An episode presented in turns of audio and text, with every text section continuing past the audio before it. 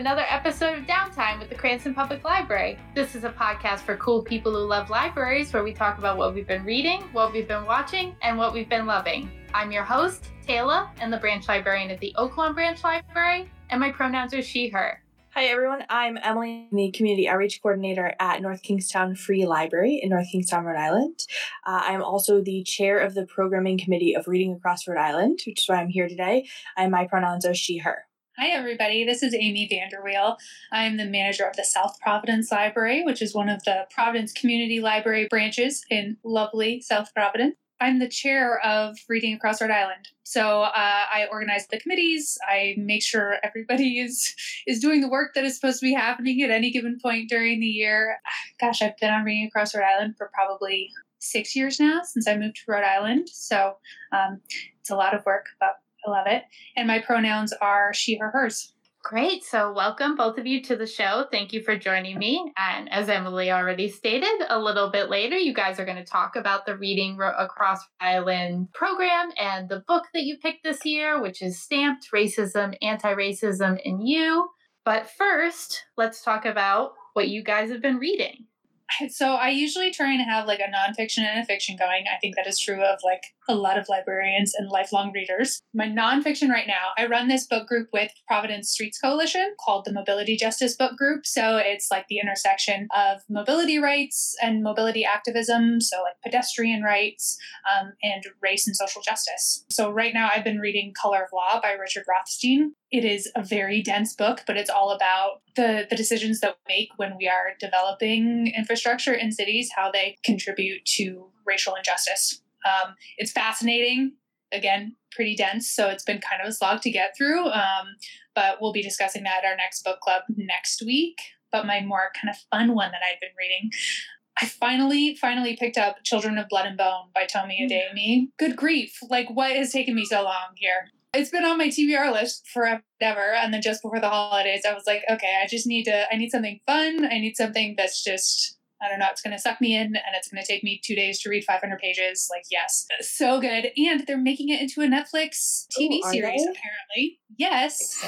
Um, so that was like a great uh, give me a break read for Reading Across Rhode Island. We're like just about to start all of the bulk of our reading for the 2022 program which is freaking me out a little bit but this is when i like start to have to actually like work at the reading that i'm doing so this was my kind of fun yay i get to read something i've been wanting to read um, before I actually have to start the reading across Rhode Island work. Amy, you mentioned the color of law. That's been on my to read list for a while because I actually heard the author on an episode of Just Between Us. And it blew my mind because I really didn't even know about redlining being a thing mm-hmm. until I listened to that episode. And they were like, not only is redlining a thing, it's like, here's all the laws that were mm-hmm. made to facilitate it and make it happen and it was just like so i'm interested to eventually read the book and and get the detail but just listening to the author talk about all of it i was like yeah blown away totally it is such it's the sort of book that really just like makes it so clear what systemic racism looks like, what it actually means for the policies that we're putting into place, for the decisions that we make about where we're spending our money and who we're spending our money on.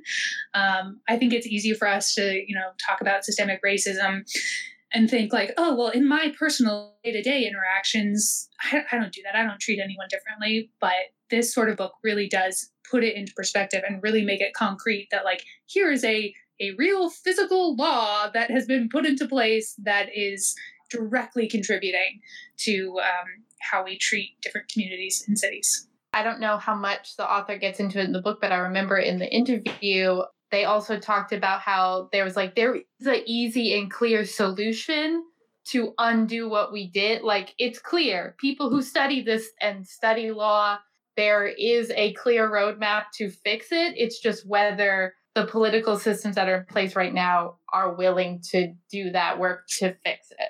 Especially the last few years in reading across Rhode Island, um, two years ago, we chose What the Eyes Don't See by Dr. Mona Hanna-Attisha, which was about the Flint water crisis. And so much of that was both about like public health, but also about how like redlining had contributed in Flint to creating these public health emergencies and situations. Um, and even with Rising, which is what we chose last year by Elizabeth Rush about uh, the climate crisis, so much of this, it, it's just becoming clearer and clearer that we know what we need to do. We know how to fix all of this. It's just a matter of like finding the political will to do it and to make those choices and to spend our money in those places. So let's find the will. 2021. So Emily, what have you been reading? reading. So I am um, much less scholarly than Amy is about uh, what what I'm reading and how I read. So I I listen to audiobooks. That's my primary way to absorb books. Um, with the exception of because I will share uh, I'm reading Solutions and Other Problems, which is the second book from Allie Brosh that was long anticipated. So she came out with her book based on her blog, Hyperbole and a Half, uh, many years ago. And it was teased right after that that she was going to put out the second book. And I had had this book on hold at the library, just like the the title, because it didn't come into existence yet, right? For like over two years. And they kept pushing back it pushing back and and you learn a little bit more about why that happened she had a lot of family issues um, that came up but it's uh, a graphic memoir sort of uh, but it's she's just really funny uh, so that's probably like the best thing that I've read recently. Uh, and then I'm listening to Stamped right now, oops, which is the Read Across Rhode Island title for this year. And my two most recent audiobooks that I listened to that I really loved were If I Never Met You, which is a little British rom com about a, a woman who's in her mid 30s. She's a lawyer in London and she finds out that her boyfriend of 18 years who they were like going to try to have a baby uh, but they weren't going to get married they like had this whole life together he breaks up with her uh, and come to find out that he very shortly after that got somebody else pregnant. So it's sort of her journey to the other side of that, and she falls in love with somebody that she's working with. It's beautiful. if you like romance, which I do. Uh, and the other one that I read recently was um, Upright Women Wanted, which is by Sarah Gailey. And it's a historical fiction about sort of wandering librarians back sort of in prairie times. Uh, and so this young girl sort of runs away to be a librarian. And the way it works is they sort of like go from town to town with their approved materials. Um, but they all have a secret, uh, which makes it phenomenal. And uh, she really finds herself and her people among the traveling librarians. I love a traveling librarian. Did you read the the other one about the blue woman who's a librarian? No, you don't know. No, not a clue what you're talking about, but it sounds fascinating. I just, when I think of traveling librarians, I think of like the biblioburros, right? Like the the donkeys that they used to take around with like books on their backs. I just like the idea of a biblioburro. It's the the bookworm of Troublesome Creek is the one, but she has bluish skin, which basically just like there's very little pigment in her skin, and she and her father both have it, uh, and so they have to basically hide from society but she decides that instead of hiding, she's going to become a librarian because everybody accepts the librarians. And so that's her sort of mission in life. Pretty beautiful. Well, great picks if you want to read about librarians. Yep. And uh, it's funny that you mentioned solutions and other problems because Martha, who's the librarian at Auburn, mentioned it last week on the podcast. So here's your two librarian stamp of approval. Call back to like one of the first episodes, not quite a three librarian stamp of approval, but a two librarian stamp of approval. And I probably will pick it up soon once I'm done with award stuff because I love graphic memoirs. Um, and just graphic novels in general, but specifically a graphic memoir is I just think it's such a interesting format for people to tell their life stories. It's such like an accessible format for people to tell their life stories. I feel like a lot, like a lot of times if you tell people like, "Oh, I read this memoir," everyone's like, "Oh, boring memoirs." Um, I don't know. That's how I That's feel how about feel, for sure. uh, but if you're like, oh, I read this like graphic novel that was about this person's life and uh, it was like super interesting and yeah, so I'll have to get on that one now because I do love a good graphic memoir. I would start with hyperbole and a half, though. Okay. Because it makes a lot of connections to some of her past stories. Because it's also, I mean, it was a blog, but it was a web comic blog.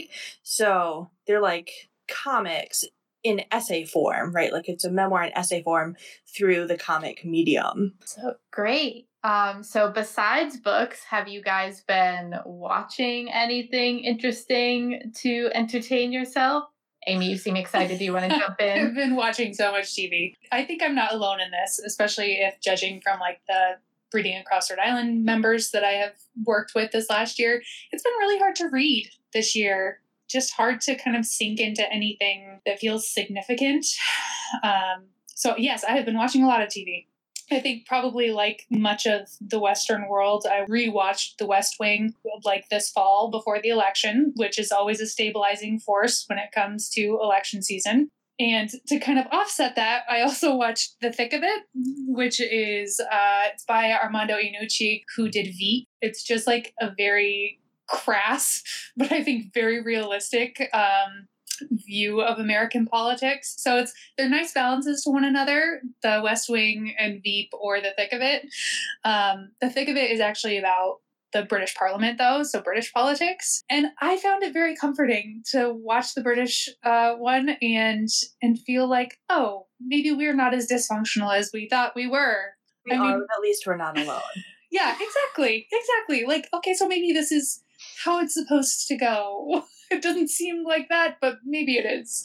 Um, so that is fabulous. And it, um, it was probably the early 2000s. It's all on Hulu. I think there are only like 20, 21 episodes, and they're all pretty short, but they are phenomenal, um, hilarious.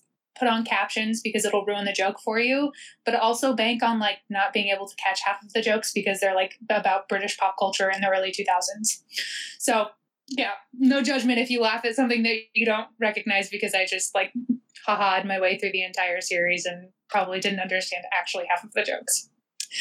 Um, and then what I've been binge watching, oh my gosh. This was a rewatch too. This was a feel good rewatch called Please Like Me. Um, it was created by Josh Thomas. It's Australian, but it is the most heartwarming fun depiction of like a group it's like a young coming of age uh, college age kids um, in australia just like learning about one another and being friends with one another. It's hilarious and it's like the most kind of sensitive and real depiction of mental health um, and how it how it is handled in australia. So I, I know i keep bringing up that it's in australia um, part of that is is the uh, the pace is definitely not something that I'm used to. Like the first season, the pace is a little bit weird and a little bit slow, and it's hard to kind of get into the show. But once you make it through the first season, I hate when people say this, by the way, but once you make it through the first season, like it is just beautiful and comforting and funny, and I 100% recommend it to everybody. Those all sound like great picks. And yeah, I feel like just sometimes even seeing in the news, like the whole Brexit thing, kind of, I was like, yeah, no, Br- Britain has no idea how to government either. And that makes me feel a little bit better. It's like when you check in on your ex and it's like, oh, not doing great. And, uh, and that makes me feel okay. Is that not nice? Maybe we should keep that in the edit. Uh, but yeah, I. Depends on whether your ex listens to the show, Taylor. but what about you, Emily? What have you been watching? Uh, so this is going to go right along with my book choices because clearly I can't get enough. But I just finished watching The Librarians, which is also popular. clearly, I have a sickness. If you don't wait, know, Emily, are you a librarian? I I might have no idea. Oh my gosh. So the show is about the library, this institution that exists in immortality, and it's watched over by the librarian, which in the show there's multiples, but in history there's only been one. And they are the only ones who can access it. And it's got time travel because they go to different areas in the world and they sort of solve mysteries and collect artifacts to save them because there's magic in the world. And so they're kind of keeping magic from getting into the wrong hands uh, and making sure that magic is sort of acting pr- appropriately through the world.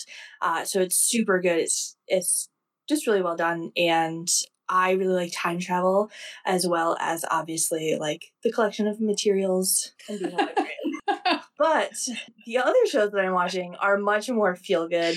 Um, my fiance and I decided to do some throwbacks. So we've been watching Family Matters and Doogie Howser, which I will say he was the one who chose Doogie Howser, and I had heard references to Doogie Howser in the past, but I'd never actually known anything about what that meant. It's a weird show. The premise of a 16 year old doctor just doesn't always jive with me, but it's nice because I think it's hard for me to watch shows that are made today and think about the production piece of it. So my fiance also works in TV and film, so I know the sort of like back end and how close they all get to each other throughout the day. So thinking about like things that are produced in 2020 doesn't give me great feelings. So if I can just watch old shows, then it's like that's fine because they already did that, so I don't have to worry about it.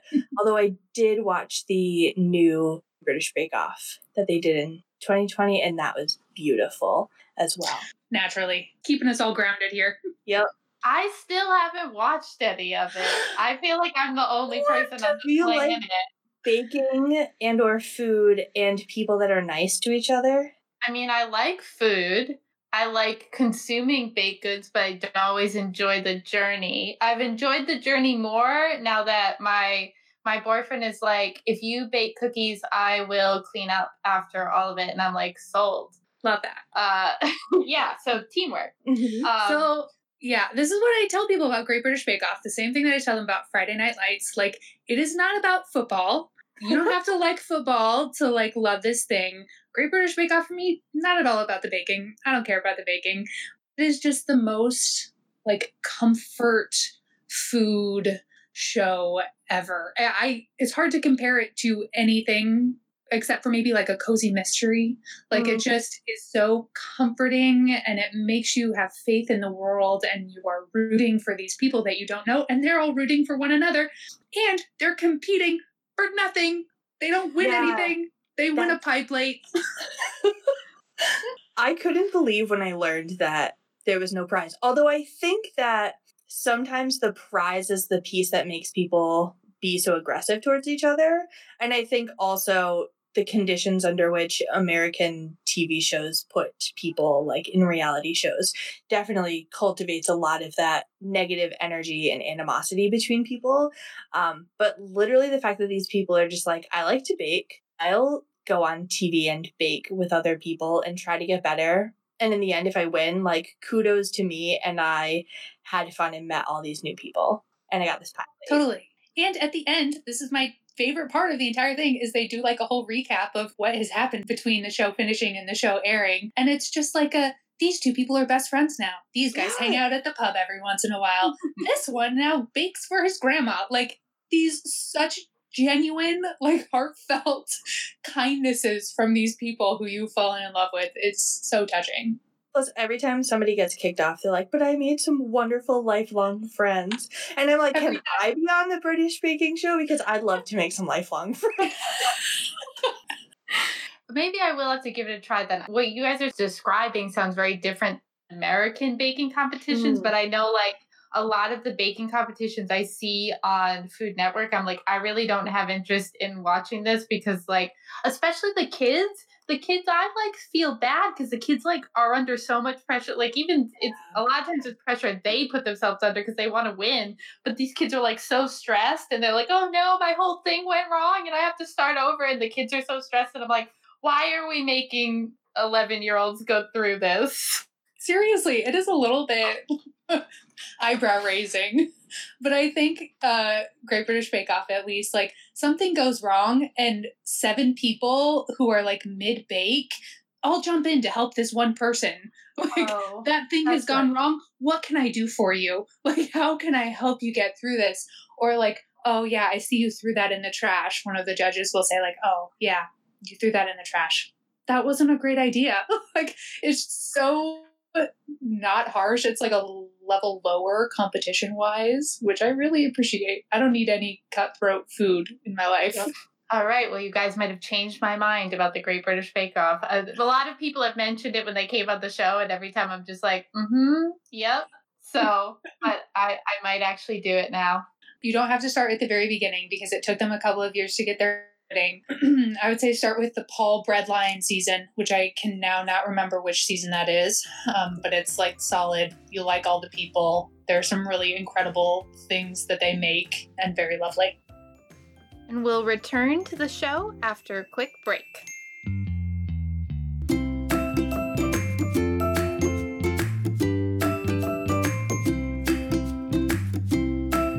Udemy is an online learning platform for adults who want to improve work related skills or further develop a personal interest. Users can search through more than 4,000 continuously updated on demand video courses across 75 categories, including business, technology, design, and more. All courses are taught by world class instructors and offer a tailor made learning experience for those who want to learn new technologies and skills to stay competitive in the changing workforce. All you need to get started is your library card and a Google or Microsoft account.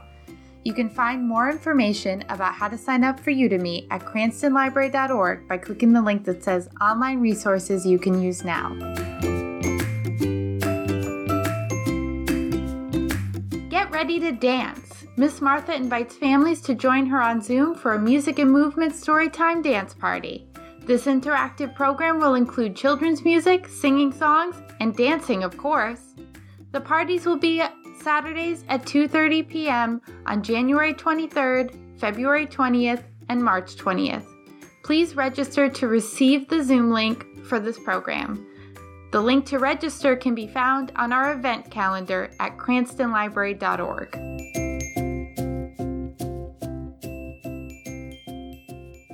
So, without further ado, let's talk about Reading Across Rhode Island. So, for anyone who doesn't know about Reading Across Rhode Island, what is Reading Across Rhode Island all about? Yeah, of course. So, Reading Across Rhode Island is Rhode Island's one book, one state program, um, which just means that we choose one title every single year for the state to organize around. So, that includes book clubs, it includes libraries, it includes educators. Um, bookstores, businesses, uh, something that hopefully we can create a, a common conversation around. Um, especially the last couple of years, we've been really interested in expanding that to as many different entities and organizations as possible. Um, we've done a really in my opinion, we've done a really good job of getting city and state entities and offices involved. But the goal is to create a conversation around a shared title. So uh, we say that it's an adult program, but really what that means is everything from like middle school, high school, and up. So we were interested in intergenerational programming um, and how to kind of create and support those programs. It's run through the Rhode Island Center for the Book. Every state has a center for the book associated with the Library of Congress. Um, and this is kind of one of the Rhode Island Center for the Books, one of our flagship programs is Reading Across Rhode Island we do a lot of work. this is this is our 16th year, I think. Um, I've been chair now for three years. It used to be that it was just one committee that did like weeded through all of the nominations, read all of the books, um, did all of the discussion, and then did all of the programming. And that became very unwieldy. And you have 40 people trying to do all of that all year long. And especially when you have 40 people trying to read 60 nominations over the course of two months. Um, it, it got a little tough, a little hairy there. Um, so we just, I guess this is our third year doing it or our fourth year doing it. We split into three committees. We have the nominations committee, which is a group of less than 15. Um, we're librarians, booksellers, teachers. We kind of take that initial nominations list and weed it down to something a little bit more manageable. So we kind of create a finalist list. Um, and that's the work that we're going to be starting in a couple of weeks. So we take nominations from the public and from librarians. So if you have something that you read this last year that you loved and you think it would make a great statewide conversation, you can email me and I'll put it on the list. And then we have the selection committee, which reads that final list and it really is the makeup of like the bigger committee. Anybody on the smaller committees can be a part of the selection committee. Over the course of the summer we read the finalists we discuss the finalists and then we vote at the end of the summer early fall. And then where emily comes in angel programming if i could crown you i would um, she is the chair of the programming committee. So programming is the the committee is uh, the makeup is, is, a little bit different um, because it really is taking whatever been selected um, and turning that into vibrant and accessible programming throughout the state. Um, and Emily can talk a little bit more about what that programming actually looks like. Yeah, so the programming committee is responsible for helping the Center for the Book sort of rally around the main flagship programs. That's the kickoff in January and the author event in April. So I've been on the programming committee now for two years. This is my second year. And in 2020, we are at late 2019 we really had big goals for 2020 um, that we're we're slowly meeting and trying to keep that hype coming through this coming year in developing accessible programming and um, resource guides for people interacting with the book. So if you have a book club just with your friends, or if you're in a workplace and you want to have a workplace book club, or maybe you just want to try it out, do it just with the one Reading Across Rhode Island book, you want to come together with some uh, colleagues or friends. Uh, we have book kits, so book clubs in a bag uh, that comes with a set of books and a bunch of resources for how to talk about the book, how to think about the book in terms of um, we include like discussion guides from the publishers and information about the authors and then we put together last year a large list of programming that librarians specifically could do. So, reaching out to other organizations who are working within the theme. So, last year with Rising, it was climate change. This um, with stamps being anti-racism and you know what organizations can people connect with. So after you read the book after you discuss the book what can you do next to really be a part of what's happening around these themes so that you can get more involved uh, especially if something strikes your fancy? And that's where we really want to push all of our efforts uh, to help people connect on a more lifelong journey with the books and the themes that we're coming up with and this is another thing Kate Lentz, who's the director of the Center for the Book, and I have been kind of talking about and keeping in our heads is the book to action model. Um, so finding a book that really speaks to our communities, speaks to where we are, but also something that we can facilitate action from the groups participating in these conversations. And that is the reason why we like to expand as much as possible, is get as many different people involved as possible, um, so that we can make change based on the book that we choose. I also think that the last four years, five years, we have chosen those book to action books. So we we did Just Mercy by Bryan Stevenson five years ago, The Hate You Give by Angie Thomas, um, What the Eyes Don't See by Dr. Mona Hanna um, Rising by Elizabeth Rush. And I feel like I've seen so much more energy and enthusiasm about those books that drive people to actually make a change in their own life, to do some more learning outside of the book. You know, we always provide these resource guides as well, um, both to educators who want to teach it, but also to um, book clubs or to offices.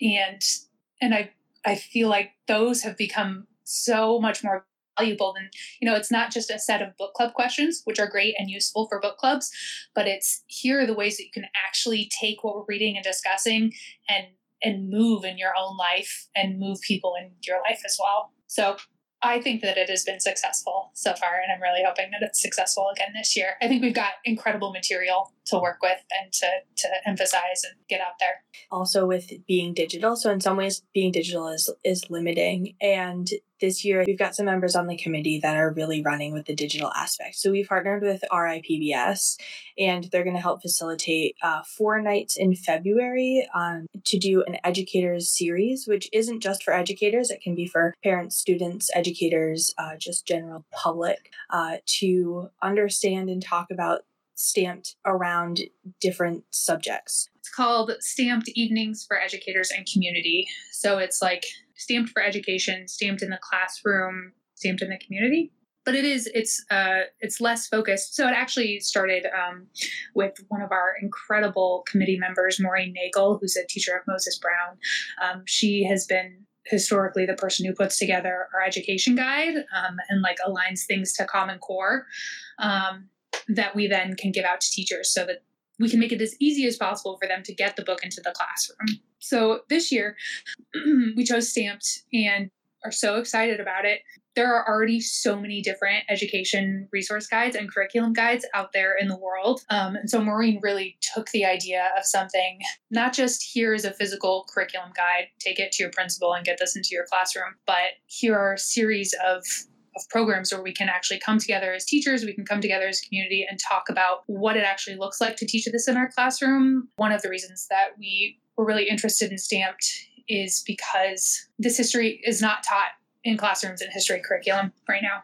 And I, I don't think that that's a unique thing to say at all. I think that's kind of been everywhere. But the, the purpose of the programs are really to help facilitate those discussions in classrooms um, beyond just here's one piece of the book that is common core aligned good luck or like here's an essay that you can write about this but to actually create a movement within a classroom yeah, so you said that those are going to air on PBS. RIPBS will be facilitating them, I think, via Zoom. Oh, okay. So people can register for them and attend live. And there'll be some breakout sessions and different things. But partnering with RIPBS means that we can reach so many more people than any one individual organization that we have, like any of the libraries or even Center for the Book. RIPBS can have like 10,000 people. So anybody that wants to go, even to just hear about what's being talked about in getting these books into the classroom, how it aligns with Common Core, and what we can be talking about and teaching in those classrooms, should definitely sign up and attend. And so you said that's in February? The 2nd, the 9th, and the 23rd of February. Okay. So if any of those sound interesting to our listeners, we'll provide more detailed information in the show notes about that. Um, yeah, I think all I, of those would be great for librarians too. Something else that we're doing for librarians is that we are going to do an OLIS webinar on uh, February 24th in the morning just to kind of make it put all of our resources and information in one place. So if you're interested in um, getting a book club for a, a, local office who wants to read the book as an office, um, if you want the book club in a bag for running a club at your library, so information about how we can do all of that, as well as kind of updates on programs that we're still working on or updates on you know the kickoff. So I believe this episode will go out and the kickoff will already have happened. Yes, ish. Um, Yes ish. Okay. Yes. So we are having two kickoffs this year. Um, the first is at Fundafest, which is run by the Rhode Island Black Storytellers. We choose an honorary chair every year for the program. This year, our chair is Valerie Tutson, who um, is in charge of the Rhode Island Black Storytellers, and she is fabulous. Um, but she runs Fundafest, or is one of the folks who runs Fundafest. So they have invited us to uh, have kind of an hour long kickoff. The Fundafest is really aimed more at families and the general public. Um, so on Saturday, January 23rd at 12 p.m., this will not have aired yet, but we'll be doing a, a more uh, like family friendly kickoff. So it's going to be Barry from Living Literature. Uh, doing like a little reader's theater style of the book. And then me and Charlene Williams, who's also on the programming committee, talking about the book a little bit and about um, more public facing programs. And then we're doing a second kickoff with the Pell Center at Salve Regina. So the Pell Center is actually the home of the Rhode Island Center for the Book. That's where the offices are. And that one is actually taking place on Tuesday. So if you're listening today, yes, okay, tonight. um, and that's going to be a panel with Jim Ludes, who is the director of the Pell Center. Um, he is a brilliant man and a very good moderator, uh, and he actually runs the Rhode Island PBS Story in the Public Square. If you've ever seen that PBS series, it's fabulous. So he's going to be moderating moderating a panel with Valerie Tutson and Maureen Nagel, who I mentioned before, the education coordinator if you're interested in hearing more about it, that one is less aimed at just the general public and more aimed at educators, librarians, different organizations and institutions who are looking to get involved on a bigger scale.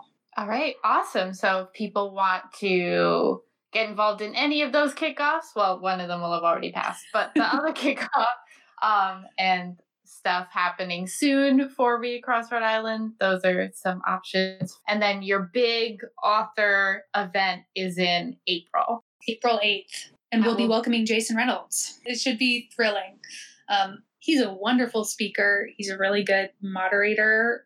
I would definitely watch a couple of YouTube videos with him. Or if you have not yet read the book, you should listen to the audiobook, which is read by Jason Reynolds. And it feels like he is telling you what he wrote his book about less than reading his book off of the page. It's phenomenal.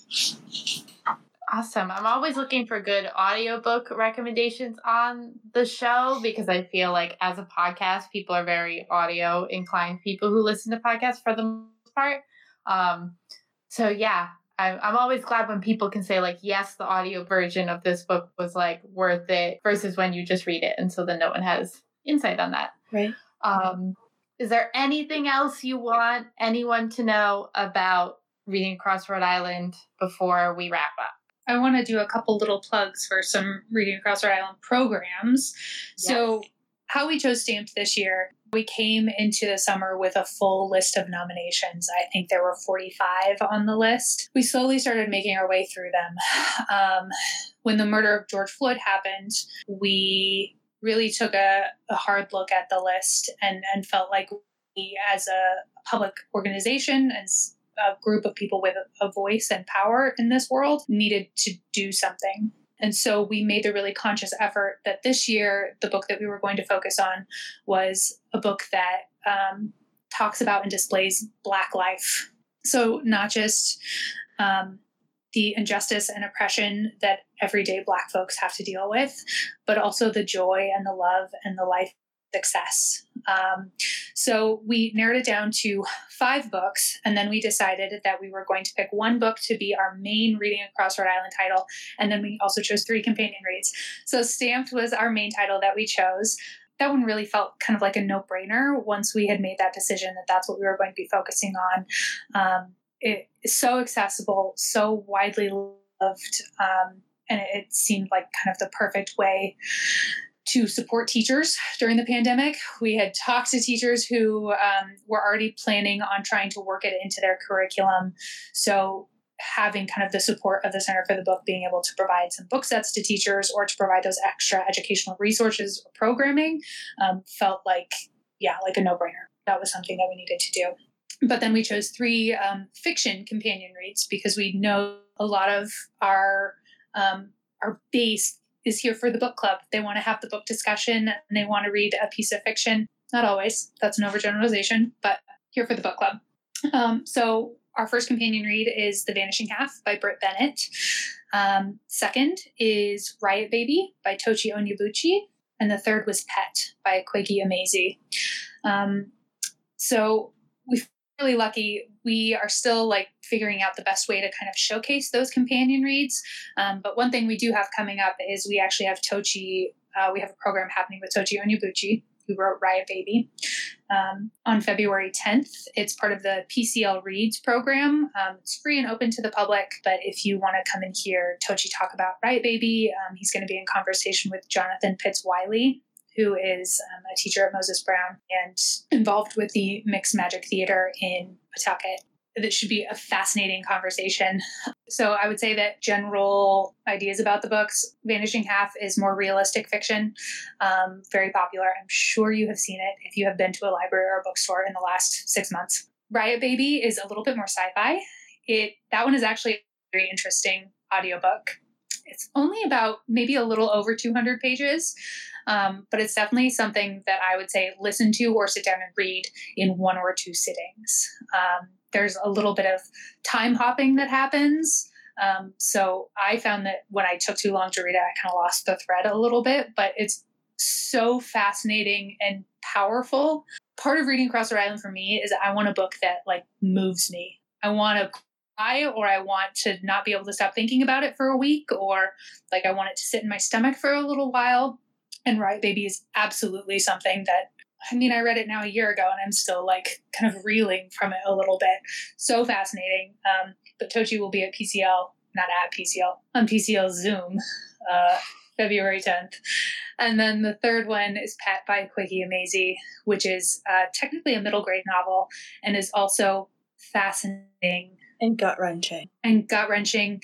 It's kind of a it is a fantasy, but it is it's kind of based in a world where they've gotten rid of all of the monsters. So they've gotten rid of um, unjust police forces. They've gotten rid of racial oppression, um, but about how those monsters can so easily creep into the world that we think that we have solved everything. and how to keep kind of fighting that fight and recognizing injustice when we see it.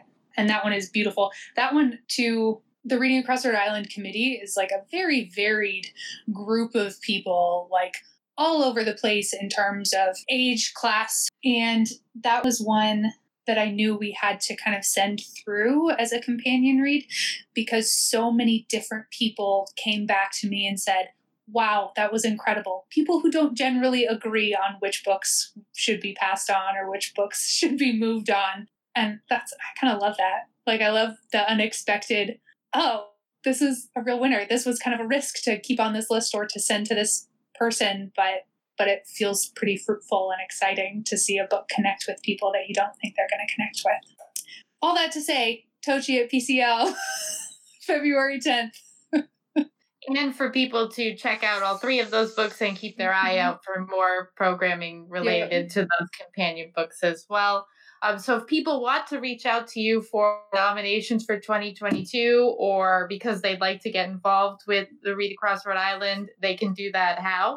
They can email me. Um, and I would spell out my email, except my last name has like 17 E's in it, and it just is a, a nightmare to like tell someone over the phone. Um, so can I don't mind if we put that in my uh, in the show notes. Okay. Contact information for Amy and Read Across Rhode Island will be in the show notes. Um, so we wrap up the show with a segment called The Last Chapter, where we discuss a bookish or library related question.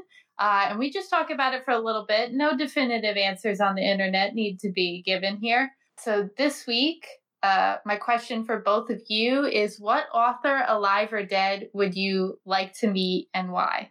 It's a tough How many one. hours I have to think about that? I know. I realized I asked this question. I don't even know what my answer would be either. So And of course, I'm surrounded by books, like trying to get an idea, and then I think, no, I don't want to meet them. This is like when people ask me what my favorite book is, and I always feel like that's not a fair question to all of the other books. Like, if I choose one, what about the rest of them? I think um so she is mm, I mean she is an author but she's first and foremost a Lutheran minister. Her name is Nadia Bolz Weber.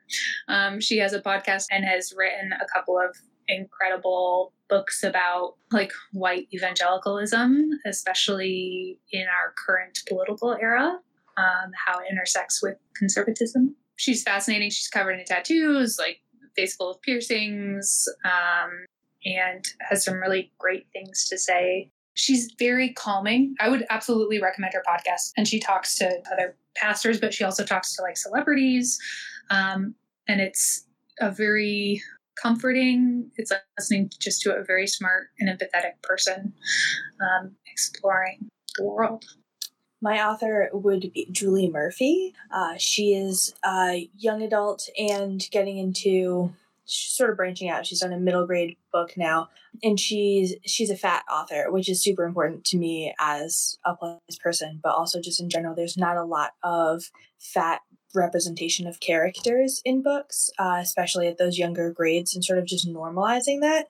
So I'm sure that people have heard of Dumpling. It was made into a Netflix uh, movie, and the movie was good, but I gotta say that like I walked away from that movie and I cried because I knew the book, but if I hadn't known the book previously, I don't think the movie was that good. So um definitely read the book dumpling and she's got some spin-offs for some of the other characters but she just seems like the coolest person i could ever hope to be best friends with and if she happens to listen to this podcast and she wants to hang out with me anytime uh she can definitely do that i have gotten a postcard from her so like she's done in the past postcards like christmas card postcards for librarians and i definitely have gotten on that so i have it like in my shrine of of things on the side of my desk at work. So she's definitely my author. Yes, and she loves Dolly Parton. And she loves Dolly Parton, who Oh. is also phenomenal. Yes. And I like also can I meet Dolly Parton? If Julie Murphy and Dolly Parton and I could all just like go have dinner together, that would probably be perfect. But also, like, if Julie Murphy is listening to this podcast, please come on the podcast. Um, Only if Taylor then also invites Emily, who will be speechless the entire time, but it's fine. That would be great. I thought of mine. Um, which is probably like a very common answer, but again, it's still the only one that I can think of right now. Is I would love to meet Maya Angelou. Mm. It, she she passed away fairly recently, and so when she did, I kind of had that moment of like, oh, I'll never have an opportunity to attend anything that she's at uh, speaking or whatever because I think she just has an just has had an incredible life journey. She just seems like such a wise person, filled with just like so much knowledge about the world and living. And I'd love to pick her brain and her to like give me life advice but yeah, so that's mine. That's that's my like somewhat cop out answer because I'm sure that's a lot of people's answer. My other cop out answer would have been Shakespeare. I'm sure that it would be very different meeting the man from reading the stuff. Like he probably would have been like, "What? You all think that this is high literature? This is just sword fights and genital jokes." uh, I get the sense that Shakespeare was sort of like be too busy for you. That's that's my interpretation of like I don't know, very artsy playwright who he was wrote everything sure. like at the last second. I'm sure he's just like, "What do you want? Like, what do you want? Go away. I just have to do." I imagine it very much how Doctor Who imagined him on the episode where they go back in time and they meet him of like, I wrote the last page, here it is. We're rehearsing the plan and you all know the ending now. Isn't that great? So, thank you both for joining me for this wonderful conversation. Uh, and thank you, everyone, for listening. If you want to share any of your thoughts about the show, of any of your ideas for the show, you can do that by sending us an email at downtime at cranstonlibrary.org and give us a rate and review if you feel like it helps people find the show. So, thank you again for listening, and this was another episode of Downtime.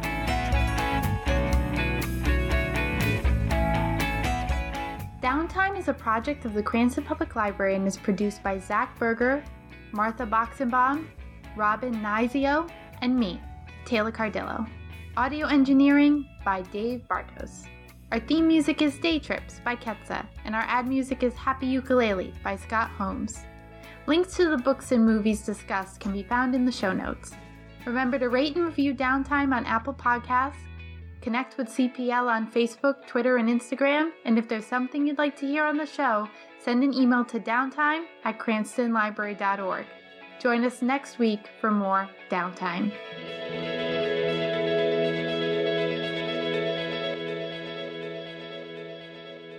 Like, do they have a new girlfriend yet? No? Okay, great.